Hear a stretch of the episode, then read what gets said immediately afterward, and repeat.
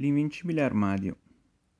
Nel cargo, i marinai bevono la vodka che si forma spontaneamente nei container che contenevano patate. Si parla della piaga dei prodotti cinesi che imitano i prodotti occidentali ma costano meno. Per esempio, racconta uno, una volta un tassista cinese, imitazione di un tassista occidentale, mi ha portato in un posto che era l'imitazione del posto dove dovevo andare. Si parla anche dell'armadio in foggia cinese, ma non si tratta di un vero armadio di foggia cinese originale, bensì dell'imitazione di un armadio di foggia cinese fatto dai cinesi e che costa meno di un armadio di foggia cinese fatto da un vero mobilificio della Valle Scrivia.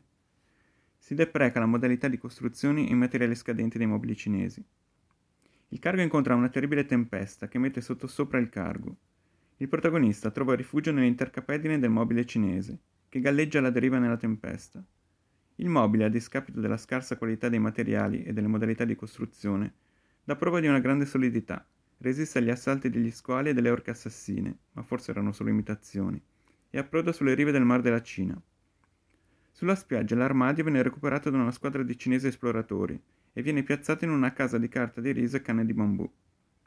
Il protagonista rimane nascosto nell'intercapedine e durante la notte esce per procurarsi del cibo, involtini primavera e nuvole di drago.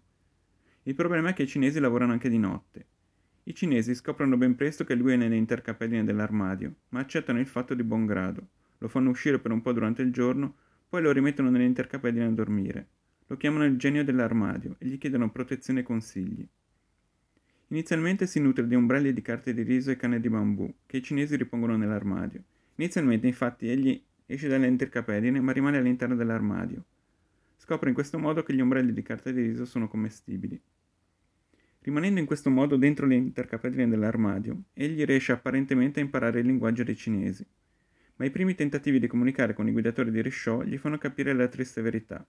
I cinesi non comunicano tra loro con i suoni, bensì leggendo i movimenti delle labbra. Ecco perché i cinesi non hanno la barba. Ma forse il motivo è anche che i cinesi sono in realtà tutte femmine. Inoltre si riconoscono dall'odore di salsa di soia che emanano. Ma dove sono finiti tutti i maschi? Seguendo il flusso di ciotole di riso trasportate dalle operaie cinesi in bicicletta, il protagonista, cospargendosi di salsa di soia per passare inosservato, riesce a intrufolarsi nella città proibita.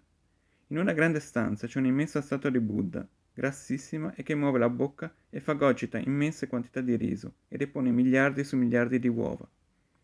Purtroppo non è una statua, è la regina. Le operaie prendono le uova e le portano nelle stanze laterali. Quando le uova si schiudono, nascono delle altre operaie cinesi, che prendono una bicicletta e si mettono subito al lavoro, imitando prodotti occidentali o trasportando ciotole piene di riso.